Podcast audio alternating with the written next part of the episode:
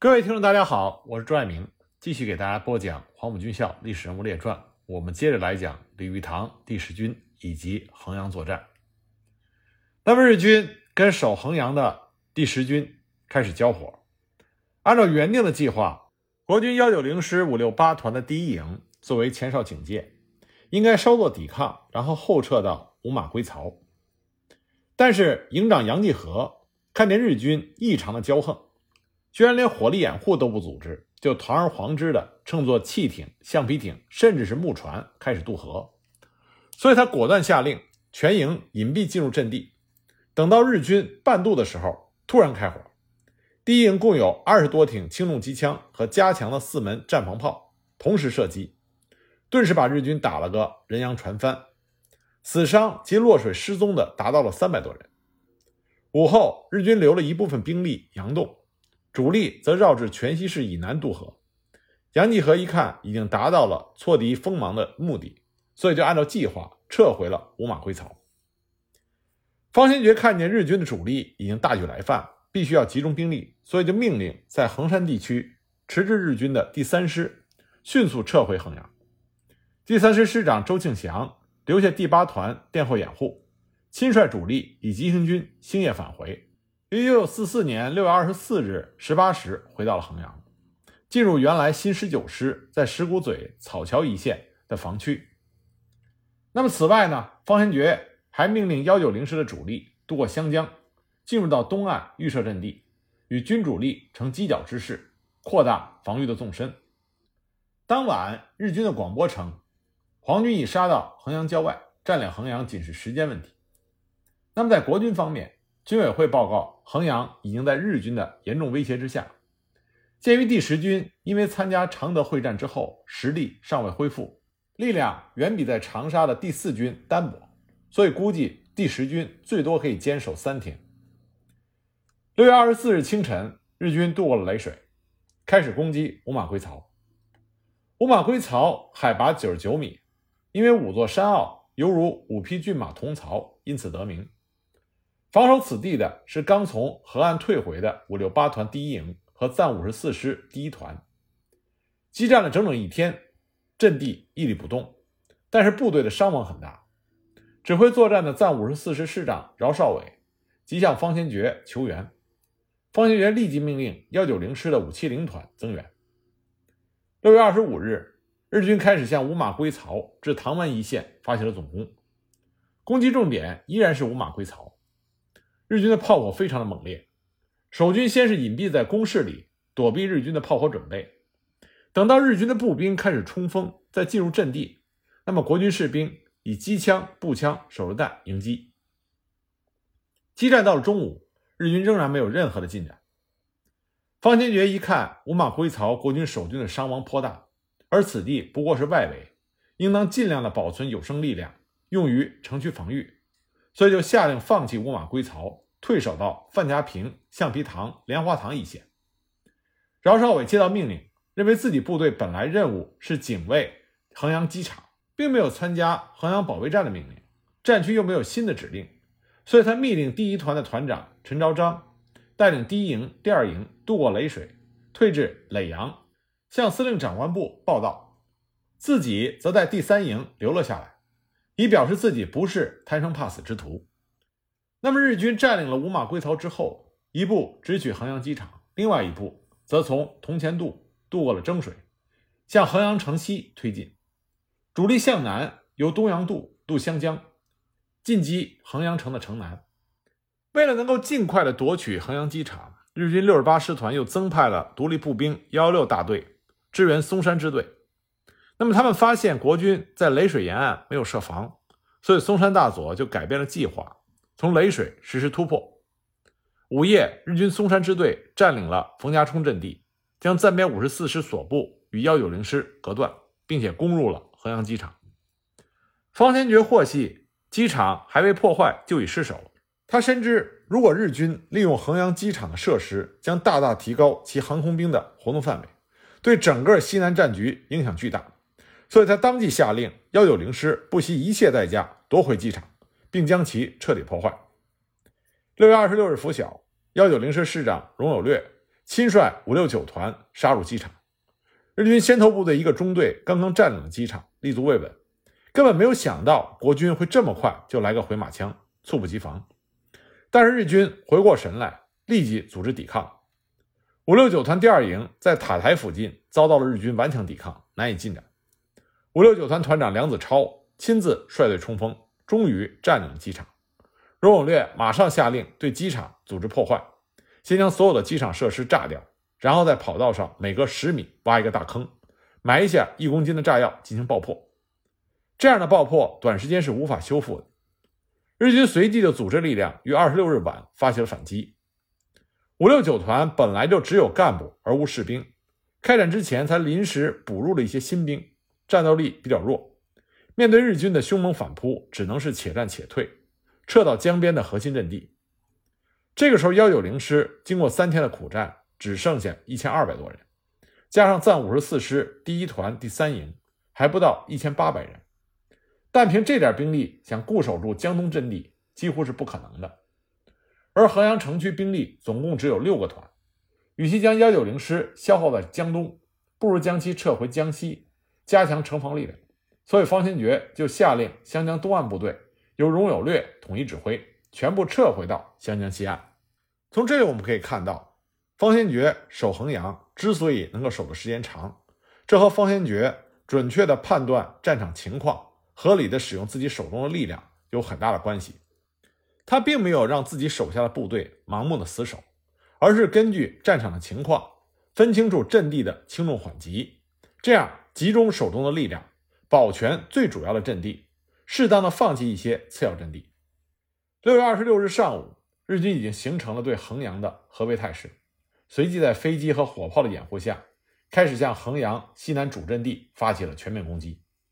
重点进攻高岭与停明山这两处阵地。豫十师第三十团第三营第七连以一个排守备高岭，以连长张德山率领连主力两个排守停明山。日军的几次冲锋都被打退，战到黄昏，国军守军伤亡过半，但是还牢牢地守住阵地，日军也付出了不下五百人的伤亡。入夜，日军继续猛攻，国军全线都在苦战之中。二十七日，因为攻势一直受阻于高岭与停明山下，那么日军第六十八师团所有监委人亲临前线督战，决定先集中兵力攻击高岭，所以呢，在凌晨一时攻占了高岭。到了二十七日晚，日军第六十八师团、十六师团各部已经分别进抵了衡阳的东南西近郊，并且完成了总攻准备。日军计划于二十八日对衡阳发起全面总攻，预计三天攻下衡阳。二十八日拂晓，日军开始了总攻。停明山国军守军豫十师三十团第七连除了一个伙夫之外全部牺牲，阵地被日军占领。日军主攻的五十八旅团的目标是铁路以南的小高地，五十七旅团则向体育场猛攻，十六师团所部攻击西门。国军守军依托攻势顽强防守，不但辅以坚决的反冲锋，战到黄昏，除了少数警戒阵地之外，各主阵地都是未失寸土。那么在征水北岸背水而战的第三师第九团第三营据守莱雁塔至望城坳一线，望城坳守军第九连死伤大半，阵地被突破。第三营营长孙虎斌立刻命令预备队第七连反击，第七连连长周炳生率领两个排勇猛反击，虽然没有夺回望城坳，但是遏制了日军的进一步推进。但是周炳生连长也在战斗中重伤，数日之后不治。十五时许，第八连据守的莱雁塔阵地也因为伤亡惨重而告失守。第九团团长肖桂田一见情势紧急，命令第三营收缩防线，集中兵力死守石鼓桥。待天黑之后，放弃了征水北岸的阵地，全部撤回南岸。第三营撤过征水之后，随即将草桥炸毁，并将征水沿岸的木船、竹筏也都全部集中到南岸，以免被日军所用。午后，第三师第九团第一营防守的霞神渡、草桥、石鼓一线也遭到日军的攻击。第一营英勇奋战，多次击退了日军的进攻，确保阵地不失。另外，豫十师第二十八团第三营守备的江西会馆以南的新街与五桂岭以南的阵地也遭到了日军进攻，但都被守军击退。当天最大的战果是在上午十点半，二十八团迫击炮炮连的连长白天林在枫树山观测所发现正前方欧家厅高地有日军军官在观察地形，当即就以全连八门迫击炮集火射击。白天林认为这最多是日军连队级的军官，结果是师团长佐久间为人中将重伤，被送回后方医治。师团参谋长原田真大佐以及下属各连队长、师团部参谋非死即伤，可以说整个六十八师团的最高指挥中枢彻底瘫痪。日军第十军军长横山勇只好命令一一六师团师团长岩有望中将暂时统一指挥两师团，另调第三树南中将来接任师团长。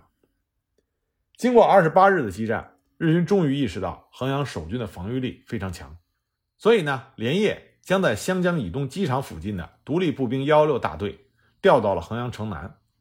在得到增援之后，日军六十八师团于二十九日的拂晓再次发动进攻，但仍然被击退。标高仅有二十五米的张家山是国军守军防御阵地的突出部，是豫十师乃至第十军的核心阵地，堪称是战场的锁要。由三个小高地聚合而成，东南是二二七高地，西北是二一一高地，两个高地中间相距约五十米，正是步机枪火力交叉网最有效的距离。张家山则在这两个小高地的中央后方，相距约一百五十米，比这两个高地略高。整个阵地看起来大致呈一个品字形，地形上可以互为犄角，相互支援，相互掩护，所以阵地特别坚固。所以呢，在二十八日至七月二日的五天战斗中，日军猛攻了不下二十多次，都被击退。二十九日 ,二二一、二二七 高地在午后、黄昏及午夜三度被突破，前两次都是由二十九团的副团长刘正平指挥该团第二营欠一个连立刻发动逆袭夺回。第三次被突破的时候，第一营和第二营的兵力所剩无几，是由豫十师加派了第三十团第二营前来助战，至天明前这才将突入之敌全部歼灭。随后呢，豫十师指定张家山改由第三十团第二营防守，第二十九团第一营这时候只剩下一百多人，撤到团部附近休整，作为整个阵地的预备队。那么第二十九团第二营也只剩下了一百四十人，撤到了二线张飞山阵地。至此，豫十师三个团都有重大的伤亡，是预备兵力只剩下直属部队五个连而已。第十军的军部原来是在衡阳市中心中正路的中央银行，但是战斗开始之后，方先觉把军部前移到了五桂岭下的湘桂铁路局，这里距离火线前沿只有三百米，有好几次日军都已经冲到了军部附近，但是方先觉毫无畏惧，继续镇定地指挥战斗。在各师团长的一再的强烈要求下，方先觉这才在二十九日将军部重新迁回了中央银行地下金库改建的防空洞。天黑之后，日军一一六师团第一二零联队全力攻击虎形巢。虎形巢呢，是在张家山西北约三百米处，与张家山形成犄角之势，是周围四百米平坦范围内一个鹤立鸡群式的高地，在日军战士里被称为 X 高地。它的重要性与张家山一样，是守军防线的锁喉要地。虎形巢西面是一片宽达两百米的开阔地，仅仅为了通过这片开阔地，日军就付出了重大的代价，一名大队长就在这片开阔地中毙命。那么在开阔地之后，又是木栅、铁丝网组成的障碍物，虎形巢已经被国军守军削成了几乎是九十度的绝壁，绝壁之下又是又深又宽的壕沟，经过苦战到达壕沟的日军还来不及喘口气，守军又从虎形巢顶上居高临下的投下手榴弹，顿时壕沟底部就成为了死亡的墓地，日军根本无处躲避，几乎是非死即伤，所以几次冲锋都是徒增伤亡，一无所获，只好停止攻击。三十日，日军继续的猛攻张家山，二一一高地两次被突破，两次又被国军守军拼死的逆袭而夺回。到了黄昏，二一一高地和二二七高地同时被日军突破，守军三十团第二营这个时候伤亡已经达到了七成。于是团长周德弼他由团直属部队编成的一个连前来增援。入夜之后，增援部队与守军的残部合力发起反击，这才将阵地夺回。那么鉴于第二营以及团部直属部队编成的预备连都是伤亡惨重，团长陈德弼只得以第一营接替防御。第二十八团第一营第一连所据守的一四一高地，从三十日到七月二日五次被日军突破。营长赵国民先后投入了两个连的预备队，轮番上阵，实施猛烈的逆袭，五次恢复阵地，歼敌在一个大队以上，阵地仍然是保持完整，但是该营已经伤亡过半。在虎形潮，日军连续数日猛攻，伤亡惨重。三十日午夜的夜袭也被守军以白刃战击退。日军三十日一天总共投入了十五个步兵大队，在炮兵、航空兵的配合之下，仍然是毫无进展。七月一日天黑之后，日军第一百一十六师团投入了最精锐的一三三联队，攻击张家山，但是在密集的手榴弹和国军守军连续性的反冲锋之下，损失惨重，也还是没能攻下。一直到七月二日，使用毒气弹，这才占领了张家山前沿的两个高地。尉迟师师长葛先才亲率师直属工兵连、搜索连展开了逆袭，夺回了高地。但是第三十团伤亡惨重，和工兵连、搜索连凑在一起才不过三个连，由副团长阮成指挥坚守张家山。七月一日一早，日军就大举的攻击虎形潮，集团冲锋几乎是毫不停歇，一波接着一波。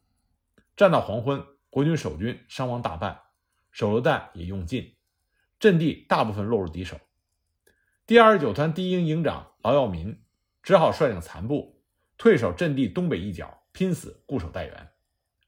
七月二日凌晨三时，二十九团朱光基团长命令第二营营长李振武率部增援。敌经激战，终将阵地收复，但这个时候第一营只剩下九十多人，虎形潮阵地只好由第二营接防。尉迟师第三十团第三营据守的湘桂铁路修机厂及其西侧的高地，因为是在枫树山与张家山两翼强大据点交互掩护之下，日军白天行动困难，所以只能在夜间实行连续性的冲击。七月一日夜，修机厂一度被日军二百多人突入，经过周国相营长率部逆袭，天明之前将日军大部歼灭，少数敌人占据房屋抵抗，直到午后才得以肃清，但是该营伤亡甚大。湘江一线日军六月二十八日在机场部署了火炮，不时地向衡阳城内做骚扰性质的射击。七月一日，日军分乘三十五艘木船企图强渡湘江，遭到担负江防的五七零团的迎头痛击。该团以迫击炮轰击木船，并且呼叫军榴弹炮营和飞机火力支援，在猛烈炮火的打击之下，日军死伤惨重，被迫撤回，此后再不敢有渡江之心。双方隔江对峙，反倒是国军五七零团不时地派小股部队过江袭扰，让日军吃了不少苦头。范家庄到西禅寺一线，因为是一片毫无遮掩的水田，由尉迟师二十九团第三营守备。第三营以一个加强连防御范家庄，主力守备西禅寺。日军多次攻击，由于地形毫无遮拦，进攻路线完全暴露在国军守军的火力之下，都被守军击退。日军屡攻不下之后，只得改变战术，改从汽车西站沿着公路进攻范家庄的西北，但却遭到了纵深西禅寺守军的火力拦阻，仍然是无功而返。在第一次总攻中，日军第三十四师团二一八联队攻击石鼓嘴一线，日军经过多日的激战，才在七月二日突破了瓦子坪阵地。守军第三师第七团第三营死伤大半，阵地因而失守。团长方仁杰立刻亲率第二营实施反击，但是未能奏效，只得收容了第二营和第三营的残部，退守杜仙庙。周庆祥师长当即将第三营营长李归禄就地正法，方仁杰团长撤职，以第九团副团长鞠振环接任团长，以第二营守杜仙庙，第三营的残部约一百三十人则整顿为团预备队，由第七团团副王金鼎指挥。守备峡深渡的第三师第九团第一营第二连也是连续击退了日军的猛攻，但是自身伤亡惨重。到了七月二日九时许，全连壮烈殉国，渡口这才宣告易手。第三营第八连和第九连据守的来雁塔、望城坳两处遭到日军重兵的猛攻，所以无法抽兵支援峡深渡。守军虽然竭力奋战，但是众寡悬殊。到了下午两点，望城坳阵地被突破，萧桂年团长在草桥北端督战，一看形势不利，严令第三营营长孙虎斌整顿部队向石鼓街集结。在日落之后，经蒸水石桥撤回到草桥南岸，工兵部队随后就炸毁了石桥，并将蒸水两岸的木船竹筏全部驶回南岸，以免为敌所用。进攻衡阳南郊的六十八师团和进攻西门的日军五十七旅团都在第十军的猛烈抗击之下，到七月二日仍然没有进展。日军在宽五公里的正面投入了十五个步兵大队，连续猛攻了五天，仅仅前进了约一公里，伤亡在一万六千人以上，仅仅攻占了亭陵山、高岭、瓦子坪、峡深渡、来雁塔、望城坳若干阵地，最终仍然没有实现一举攻占衡阳的企图。鉴于继续进攻难以取得进展，横山勇在七月二日晚上决定暂停对衡阳的进攻。七月六日，国军军委会发来电报，加冕第十军将士奋勇固守，嘉奖御史师师长葛先才指挥张家山作战有功，特意颁给他青天白日勋章一枚，空投到了衡阳。其他有功官兵也让方先觉详细的呈报。那么日军很快又发动了第二次对衡阳的总攻，这次呢是由一一六师团长严永邦统一指挥，以六十八师团攻击城南铁路北侧的芭蕉林及回岩寺，担负城南主攻；一一六师团攻击铁路以北的三十三高地以及两个路口，担负西南主攻。五十七旅团和二一八联队从小西门体育场方向攻击，攻击重点仍然是城西南和城南一线。总共投入的兵力仍然是十五个步兵大队，不过再加上了十二个炮兵大队。那么在张家山一线，日军一三三联队以一百个人编成一个梯队，多梯队的在空军和炮火掩护下，向国军守军阵地发起了一波接一波不间断的猛攻。这个时候，张家山的国军守军名义上是一个团，实际兵力仅相当于一个连，而且攻势在猛烈的炮火之下已经大部被毁，但是守军仍然是顽强奋战。日军对张家山十二次冲锋，有十次突入阵地，每次都是被国军守军以手榴弹和刺刀击退，双方死伤都十分惨重。到了十一日午夜，张家山阵地失守，第三十团团长陈德弼亲率二营残部约一百二十人发起反击，经过一整夜的血战，在清晨将阵地夺回。十二日中午，日军又第二次攻占了张家山，这个时候第三十团已经没有预备队了，乃由御史师参谋主任吴成彩率领两个连实施反击，最后再次夺回阵地。日军疯狂的反扑，这新增援的两个连最终全部战死，阵地再告陷落。当晚，军工兵营两个连在营长陆伯高的率领之下，利用黑夜发起了反击，第三次夺回阵地。十三日下午十四时，日军再度全力猛攻张家山。鉴于御史师已经到了山穷水尽的地步，方先觉命令第三师第八团第一营的两个连增援张家山。御史师师长葛先才亲率这两个连击退了日军第三次进攻。战到十三日黄昏，新增援的两个连也全部牺牲，张家山第三次失守。可先才师长认为，由于张家山前沿二二一、二二七两个高地没有能够收复，张家山主阵地受其俯瞰，而且左翼的修机场也在危险之中，势难久守，左翼若失，张家山更加的孤立，实在不宜再投入大量兵力在此与日军缠斗，所以呢，就经方先觉批准，于十四日天明前放弃了张家山以及左翼的修机场，退守萧家山、打线坪二线阵地。这个时候，张家山上草木已经全部被炮火所摧毁，弹坑里积满了鲜血，阵地前布满了尸体，山头的土壤因为饱吸了大量的鲜血，成为骇人的赤色。在这么一块小小的阵地上，国军有七个建制连的官兵整连的牺牲在此。而日军一三三联队付出了巨大的代价，三个大队长全部战死，六个中队长五死一伤，也是伤亡惨重。那么至于张家山西北侧的虎形巢，早于七月十一日拂晓，日军一一六师团一二零联队就在猛烈炮火的掩护下最先发起了攻击。到了早上八点三十分，占领了张家山以西相距约三百米的小高地，然后以这个高地为依托，向虎形巢发起了进攻。但是连续猛攻了两天，仍然是毫无进展。十三日，日军将炮兵前推，以慢慢推进的弹幕作为掩护，让步兵随后进攻。虽然在如此猛烈密集的炮火下，国军守军仍然向冲上来的日军猛投手榴弹，包括一二零联队长和尔基隆大佐在内的很多日军被炸死。到了十四日，守军伤亡四分之三。第二营营长李振武率领仅剩的几十名士兵，被冲上阵地的日军逼到了阵地一角，全体在身上捆满了手榴弹，与攻上阵地的日军同归于尽。由于张家山已经被日军占领，虎形巢和范家庄形成了突出，所以十五日天明前，国军守军自动放弃，日军这才占领了虎形巢。十五日拿下张家山后，已经实力大损的一三三联队不顾一切的再次攻击，在国军守军的顽强抗击之下，这才前进了约四百米，当日攻占了枫树山。但是十六日以后，一三三联队已经到了强弩之末，全联队由进攻前的三千人变成了只剩两百五十人。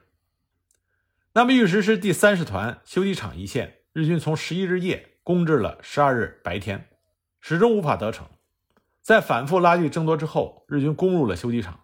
守军第三师团第三营幸存的官兵发动了决死冲锋，奋战不退，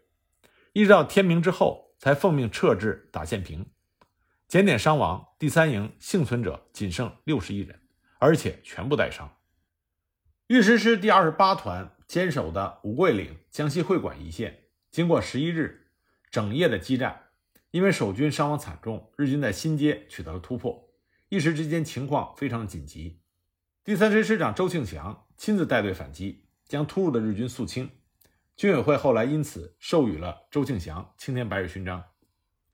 鉴于五桂岭一线情况十分危急，一旦五桂岭有失，整个防线就会发生动摇，所以方先觉命令一九零师副师长潘志率领五六九团增援。潘志夺回了五桂岭上制高点中正堂，直到衡阳城破，中正堂始终在第十军的手中。那小西门外的国军守军以手榴弹迎击日军，手榴弹战几乎整整持续了一个小时，接近阵地的日军几乎全部被炸死，而守军自己也是伤亡惨重。由于手榴弹作战，双方距离不过是二三十米，日军炮火无法支援，只能眼睁睁地在后面观战。中国军队英勇无畏的手榴弹战，让即使受到了武士道精神熏陶的日军也倍感胆寒。